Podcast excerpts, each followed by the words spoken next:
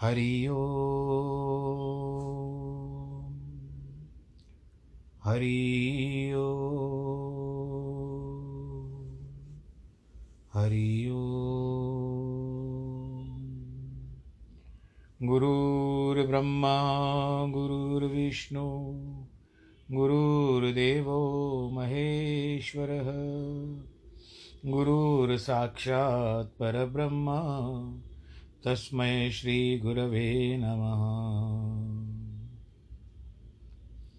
विघ्नेश्वराय वरदाय सुरप्रियाय, लम्बोदराय सकलाय जगद्दिताय, नागाननाय श्रुतियज्ञविभूषिताय गौरीसुताय गणनाथ नमो नमस्ते। नाहं वसामि वैकुण्ठे योगिनां हृदयेन च मद्भक्तां यत्र गायन्ति, तत्र तिष्ठामि नारद। जिस घर में हो आरती, चरण कमल चितलाय तहाँ हरि वासा करे, ज्योत अनंत जगाए। जहाँ भक्त कीर्तन करे बहे प्रेम दरिया, तहाँ हरि श्रवण करे, सत्यलोक से आए। सब कुछ दीना आपने, भेंट करूँ क्या नाथ? नमस्कार की भेंट लो, जोड़ू मैं दोनों हाथ। जोड़ू मैं दोनों हाथ। जोड़ू मैं दोनों हाथ। शान्ताकारं भुजगशयनं पद्मनाभं सुरेशं विश्वाधारं गगनसदृशं मेघवर्णं शुभाङ्गं। लक्ष्मीकान्तं कमलनयनं योगिविरदानगम्यं वंदे विष्णुं भवभयहरं सर्वलोकैकनाथं मङ्गलं भगवान् विष्णु, मङ्गलं गरुडध्वज, मङ्गलं पुण्डरीकाक्ष, मङ्गलायस्तनो हरि। सर्वमङ्गलमाङ्गल्ये शिवे सर्वार्थसाधके, शरण्ये त्र्यम्बके गौरी। नारायणी नमोऽस्तु नारायणी नमोऽस्तु नारायणी नमोऽस्तु ते। श्रीकृष्णगोविन्द हरे मुरारे। हे नाथ नारायण वासुदेव। श्रीकृष्णगोविन्द हरे मुरारे। हे नाथ नारायण वासुदेव, हे नाथ नारायण वासुदेव, श्रीनाथ नारायण वासुदेव, हे नाथ नारायण वासुदेव, श्रीनाथ नारायण वासुदेव श्रीकृष्णगोविन्द हरे मुरारे, हे नाथ नारायण वासुदेव हे नाथ नारायण वासुदेव हे नाथ नारायण वासुदेव नारायणं नमस्कृत्यं नरं चैव नरोत्तमं। देवीं सरस्वतीं व्यास ततो जयमुदीरयेत् कृष्णाय वासुदेवाय। हरे परमात्मने। प्रणतक्लेशनाशाय गोविन्दाय नमो नमः। सच्चिदानन्दरूपाय विश्वोत्पत्त्यादिहेतवे तापत्रयविनाशाय श्रीकृष्णाय वयं नुमः। यं प्रव्रजन्तमनुपे तमपेतकृत्यं द्वैपायनो विरह कातर आजुआवः पुत्रेति तन्मयतया तर्वो विनेदुस्तं सर्वभूतहृदयं मुनिमानतोऽस्मि। मुनिमानतोऽस्मि। मुनिमानतोऽस्मि। बोलो श्री कृष्ण कन्हैया लाल की जय।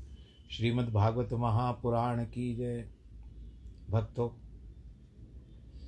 कथा के प्रसंग को आगे बढ़ाते हुए जिस तरह से कल आपने वर्णन अंत में सुना कि रुक्मणी और भगवान कृष्ण के बीच में संवाद हो रहे हैं, वार्तालाप हो रहा है और भगवान कृष्ण ने केवल ठिठोली की तो रुक्मणी घबरा गई। परंतु फिर भगवान जी ने चतुर्भुजी स्वरूप धारण किया और उसको संभाला क्योंकि रोने लग गई थी। रुक्मणी जी कहती है, स्वामी, ब्रह्मा आदि आपकी सेवा करते हैं। आप ही पुरुषार्थमय हैं। बड़े बड़े महात्मा आपके बाल भाव को वर्णन करते हैं। फिर औरों की बात ही क्या है? आपने तो सबके बीच सबको हराकर मेरा हरण किया है।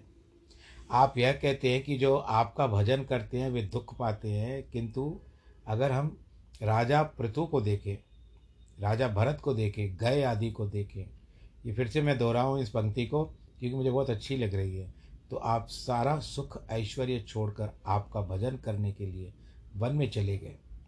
आप कहते हैं कि मैं अपने सम्मान क्षत्रिय का वर्ण वर्ण कर लूँ, लेकिन जिसने आपके चरणारविंद का मकरंद भजन नहीं किया, यानी आपके चरण कमलों का ध्यान नहीं किया, वही दूसरे वर्ण कैसे कर सकता है?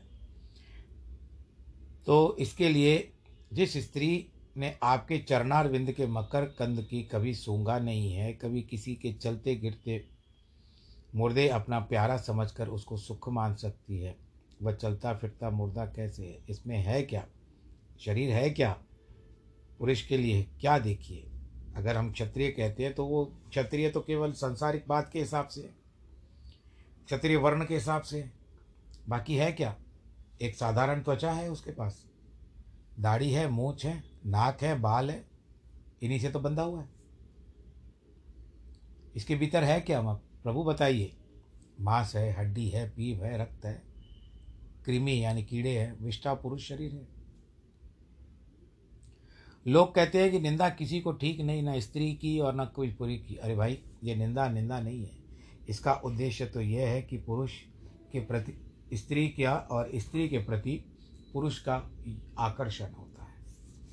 लैंगिक आकर्षण है, जो मनुष्य को दुख देता रहता है, उसका निवारण हो, उस दुख से छुड़ाने के लिए, शास्त्रों में दोनों के लिए, दोनों की निंदा आती है। शास्त्र बताते हैं कि है प्रेम है, जब तक है, शरीर छूटा तो सब कुछ रूठा।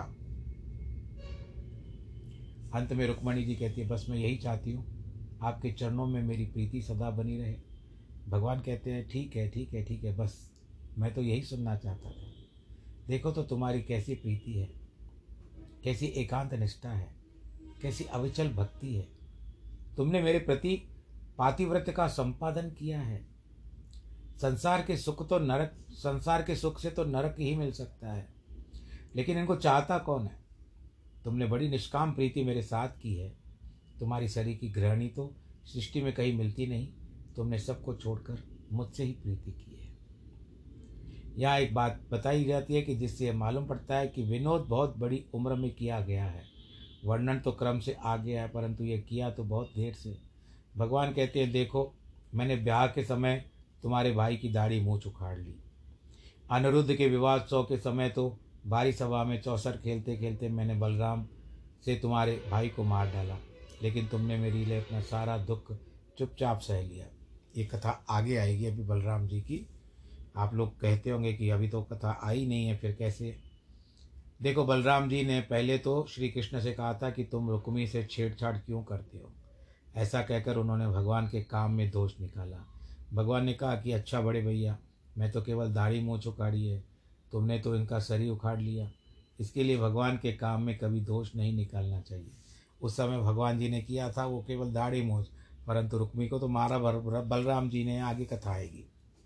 अंत में कृष्ण ने कहा कि मैं तुम्हारे वश में हूँ। तुमने भी प्राप्ति के लिए ब्राह्मण दूत द्वारा अपना गुप्त संदेश भेजा था। जब मेरे पहुँचने में कुछ विलम्ब हुआ तो तुमको सारा संसार सूना दिखाई देने लगा था।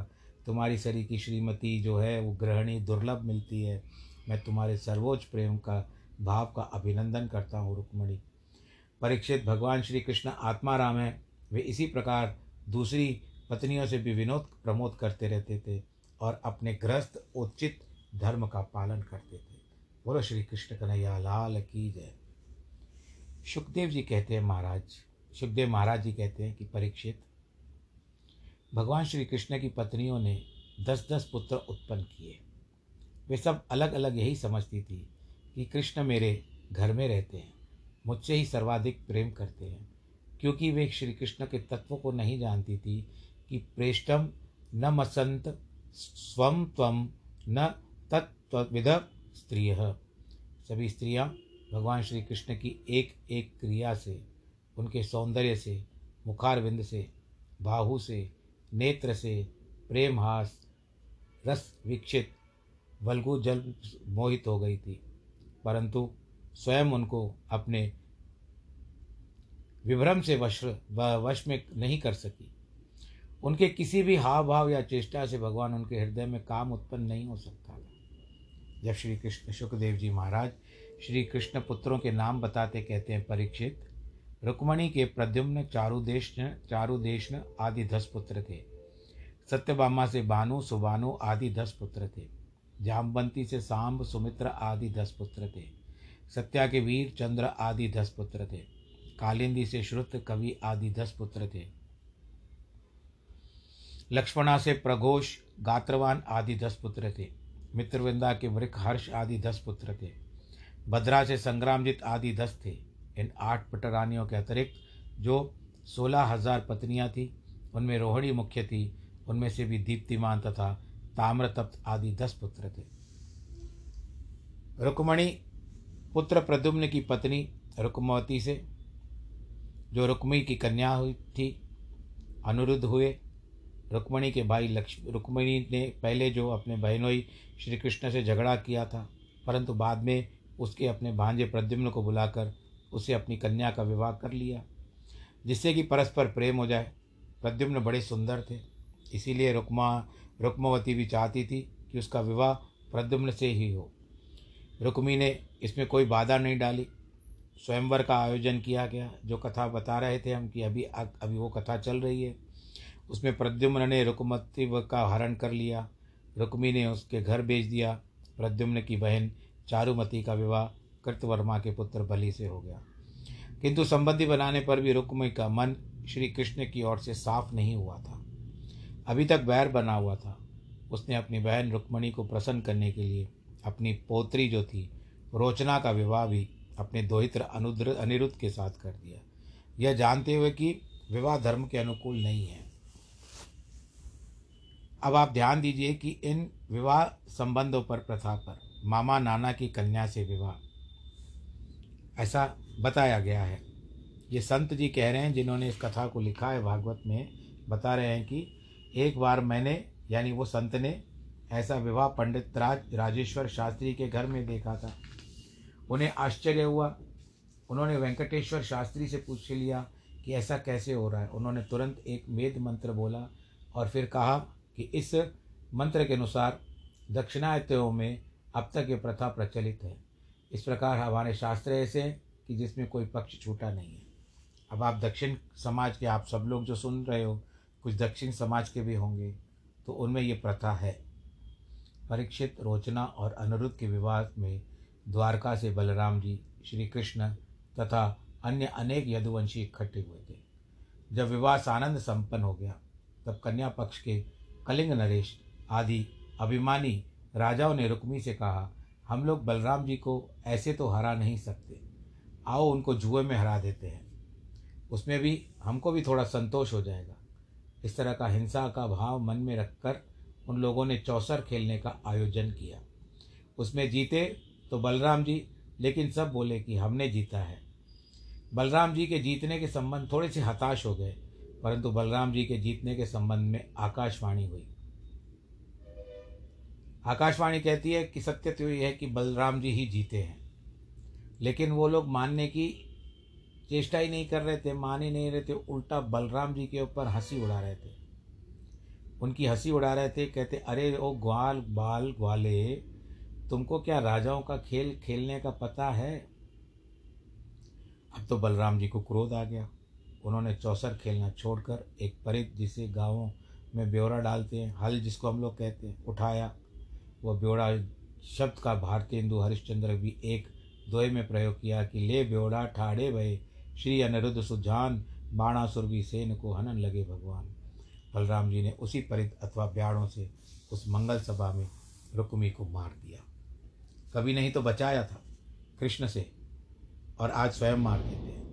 और उसका साथी कलिंग नरेश, जो बलराम जी का उपवास करता था, जब भागने लगा तो उसको पकड़ करके उसके दांत तोड़ दिए। जैसे शंकर जी के गण वीरभद्र ने यज्ञ में यक्ष यक्ष की, दक्ष की दुर्दशा की थी, वैसे ही बलराम जी ने साले रुक्म, साले रुक्मी की दुर्दशा कर डाली, जिस रुक्मणी के, रुक्मी के बलराम जी ने पहले श्री कृष्ण को समझाया था, आज उसी को मार दिया।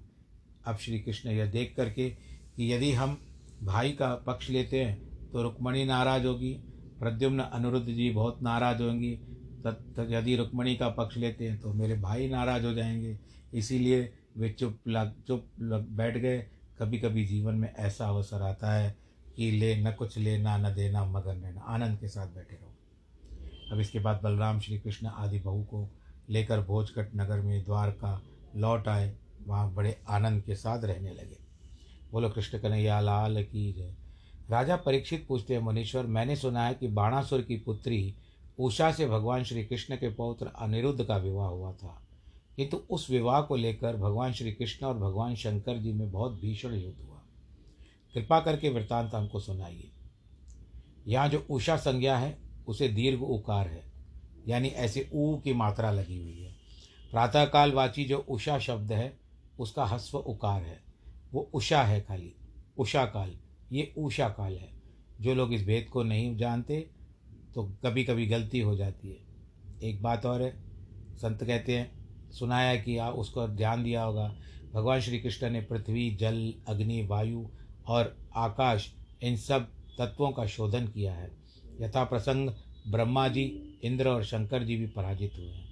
इसका अभिप्राय यही है, श्री कृष्ण सर्वोत्कृष्ट है। भगवान की सर्वोत्कृष्टता बताने के लिए ही स्थान स्थान पर इस प्रकार के प्रसंगों का वर्णन आता है।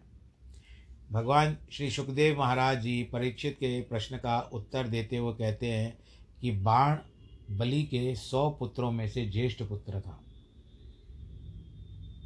बलि के सौ पुत्रों में से। बलि तो वामन के भक्त बन गए थे, लेकिन बाण ने शंकर जी की भक्ति की थी। वह कहता था, वामन बनकर मांगने आने वाले किंतु लेते समय त्रिविक्रम बनकर सब कुछ ले लेने वाले देवता का क्यों हम भजन करें?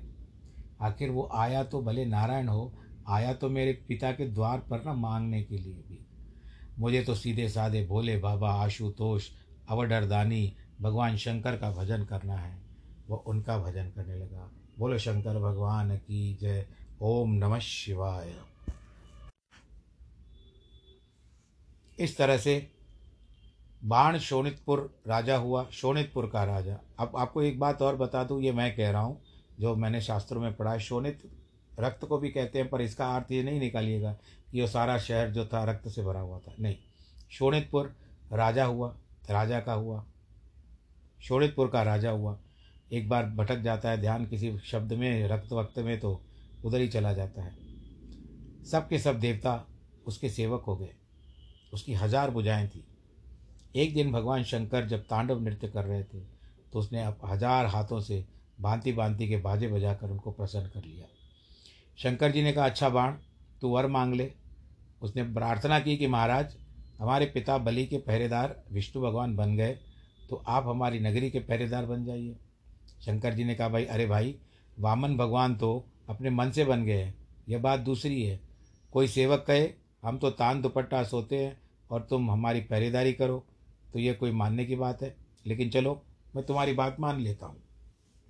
एक दिन वह फिर अपने बल पौरुष से मदमत होकर शंकर भगवान से के पास गया। बोला, महाराज, आपने हमको एक हज़ार भुजाएँ दी है, यानी पाँच सौ ईश्वर और पाँच सौ ईश्वर हाथ दिए हैं। लेकिन कोई लड़ाई करने वाला मिलता ही नहीं है। इसीलिए इन भुजाओं में बड़ी खुजली हो रही है। चलिए, आपसे हम दो दो हाथ कर लेते हैं। बाण के एक प्रकार के शंकर जी को बाण ने ललकार दिया। अब शंकर जी को क्रोध आ गया और वो एकदम से क्या कहते हैं बाण को? बोलते हैं, ले जा ये ध्वजा, इसे गाड़ दे अपने नगर में, ऊपर लगा दे। जिस दिन यह गिर जाए, उस दिन समझ लेना कि तुमसे युद्ध करने वाला आ गया है। बाण उस युद्ध की प्रतीक्षा करने लगा। लगा तो दी उसने, ध्वजा को लगा दी। परीक्षित, जैसा तुमको मालूम है कि बाणासुर की लड़ाई लड़की थी उषा। उषा। उसका स्वप्न में अनिरुद्ध के साथ सहवास हुआ। स्वप्न टूट गया। वह कहाँ कहाँ चिल्लाती उठी। उसने अपनी प्रिय सखी चित्रलेखा को बुलाया, जो बाण के मंत्री, कुंभांड की पुत्री थी। उसने उसको सारा हाल बता करके कहा कि अब तो मेरा विवाह उसी से होगा, मुझे वही चाहिए। चित्रलेखा योगिनी थी। वह लगी पट पर पट पर चित्र बनाने, उसके नमूने के तौर पर बहुत से चित्र बनाए, लेकिन उषा उनको अस्वीकार करती गई। अंत में जब उसने श्री कृष्ण का चित्र बनाया, तब उषा बोली हाँ इसी से मिलता जुलता है। जब चित्रलेखा ने प्रद्युम्न का चित्र बनाया, तब उसको देखकर उषा कुछ लज्जित हुई, लेकिन जब अनिरुद्ध का चित्र देखा तो उसने कहा, यही है। अब योगिनी चित्रलेखा रात्रि में वैष्णव का वेश धारण करके द्वारका पहुँची। अच्छे वेश में बुरे लोग भी छिप जाते हैं। साधु, रावण भी साधु का वेश धारण करके सीता को हर ले गया था। इसी से कहते हैं कि तुलसी देख सुवेशु, भूल ही मूड न चतुर नर। वेश को देखकर कभी मोहित हो नहीं होना चाहिए। तो वैष्णव वेश धारिणी, चित्रलेखा, घुसी द्वारका में और योग बल से सोते हुए अनिरुद्ध को पलंग सहित उड़ा उड़ा करके ले गई। उसकी नींद तो खुलते देखा, उषा के घर में है। वे वहीं रहने लगे। उनका समय पता ही नहीं। दूसरे को भी उनका पता न लगा, परंतु उषा के लक्षणों से सेवकों के मन में कुछ शंका हो गई।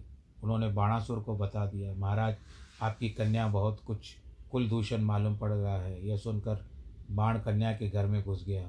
वहाँ उसने देखा कि भुवनेक सुंदरम श्याम वर्णम पीताम्बरधारी कुंडली किरीटी मुरुष उषा के साथ रह रहा है। जब उसने घेरा डाल दिया अनुरुद्ध वह है जिसको कोई रोक न सके, उसका कोई अवरोध न कर सके।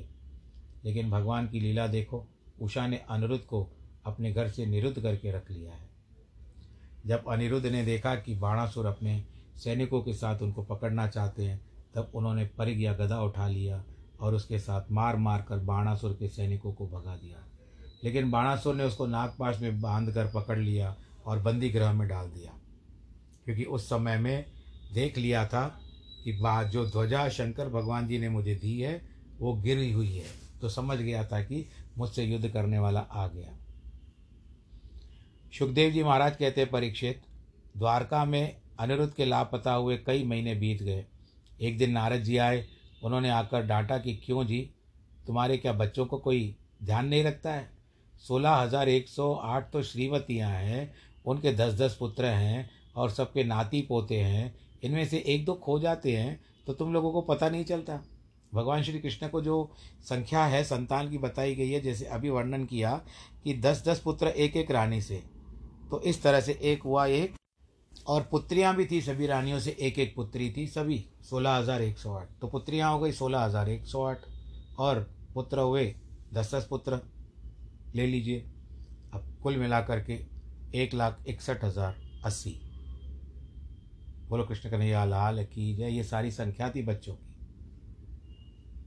तो कृष्ण के द्वारका से सूत को, सूतक को जो बच्चा होने लगता है, निकाल दिया था, क्योंकि प्रतिदिन दो तीन बच्चे होते रहते नहीं तो उसको बच्चे कैसे होंगे?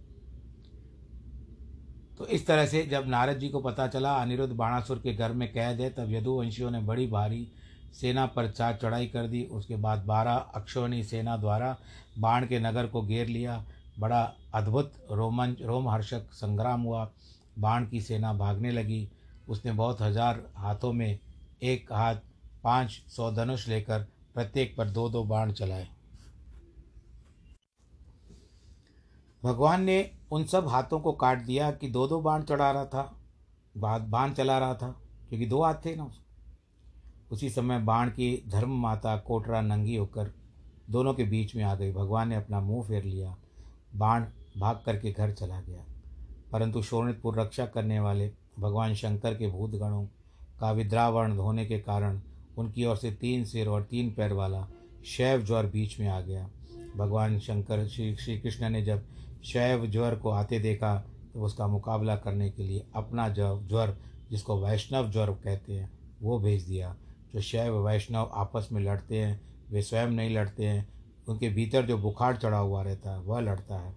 वही शैव ज्वर और वैष्णव ज्वर है, इसी में गलती हो या, लेकिन लड़ने में काम तो ज्वर ही करता है। भगवान तो लड़ने का काम करते नहीं। जब शैव ज्वर और वैष्णव ज्वर दोनों आपस में लड़ने लगे, अंत में वैष्णव ज्वर ने शैव ज्वर को बहुत सारी पीड़ा पहुँचा दी। शैव ज्वर भगवान की शरण में आकर के स्तुति करने लगा। प्रभो, आप तो साक्षात ब्रह्म और ब्रह्मलिंग हैं। काल, दैव, कर्म, जीव, स्वभाव, द्रव्य, क्षेत्र, प्राण, आत्मा, विकार, ये सब और लिंग, देह, इनके अंकुर, सब के सब आपकी माया है। इसके लिए आप में सबका निषेध है। आपकी हम शरण में आते हैं। आप बार बार अवतार लेकर संतों की रक्षा करते हैं और आपके तेज से अत्यंत व्यथित हो रहा हूँ। भगवान ने कहा, त्रिशिरा, मैं तो तेरे ऊपर प्रसन्न हूँ। अब तुम वैष्णव जड़ से नहीं डरो। यह सुनकर माहेश्वर ज्वर भगवान को प्रणाम करके चला गया। इसी बीच वहाँ बाणासुर आया, फिर भगवान से युद्ध करने लगा।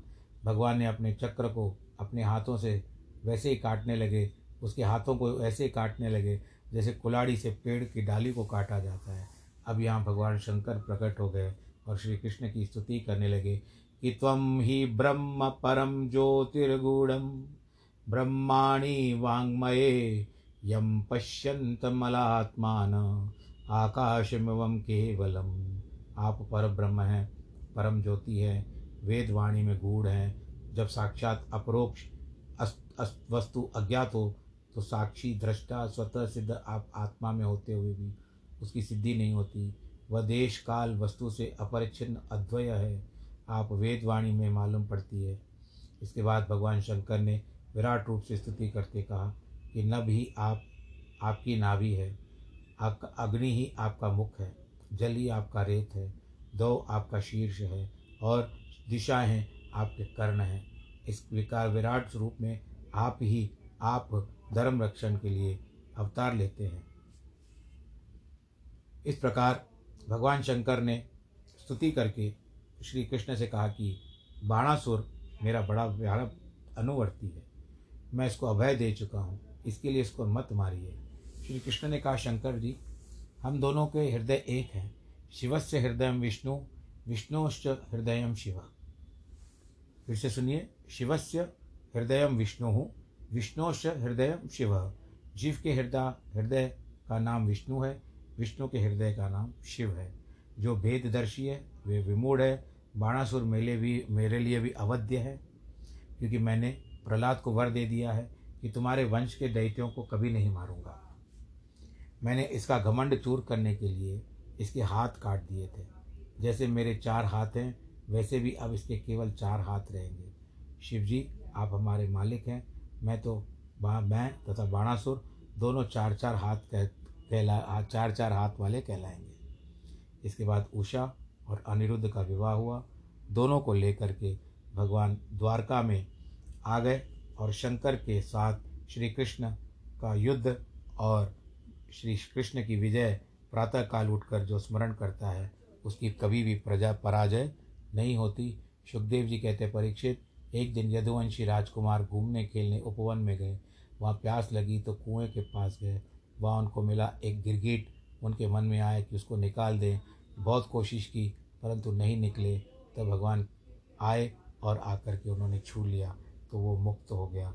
इसके कथा का वर्णन जो है, प्रसंग जो अभी आ गया है, इसको कथा के वर्णन को हम कल की कथा में जोड़ देंगे। आज समय ने किया है इशारा कि समाप्त तो हो गया है अभी, टाइम हमारा। आप सब लोग अपना ध्यान रखें, ईश्वर आप सबको उन्नति दे, आशीर्वाद के संरक्षण में रखें, परिवार में आपके सदैव सुख बना रहे। यही भगवान जी से हम प्रार्थना करते हैं। कथा में यदा कदा कुछ कुछ अक्षर नीचे ऊपर हो जाते हैं अब उसका कभी कभी संयम नहीं हो सकता है तो इसके लिए आप त्रुटियों को न देख कर केवल कथा पे ध्यान दिया करें। और ऐसा भी होता है कि एक आतुरता भी होती है, प्रसन्नता भी होती है कि भगवान की कथा करते हैं तो आवेश में कभी शब्द नीचे ऊपर हो जाते हैं। पर इसके लिए मैं भगवान जी से प्रार्थना करता हूँ, भगवान जी मेरे कभी कभी ऐसा हो जाते हैं तो एक छोटी सी भूल छोटी समझ करके हमको क्षमा कर देना, मेरे भक्तों को भी क्षमा कर देना। आप सब खुश रहे, वैवाहिक वर्षगांठ, जन्मदिन वाले नमो नारायण।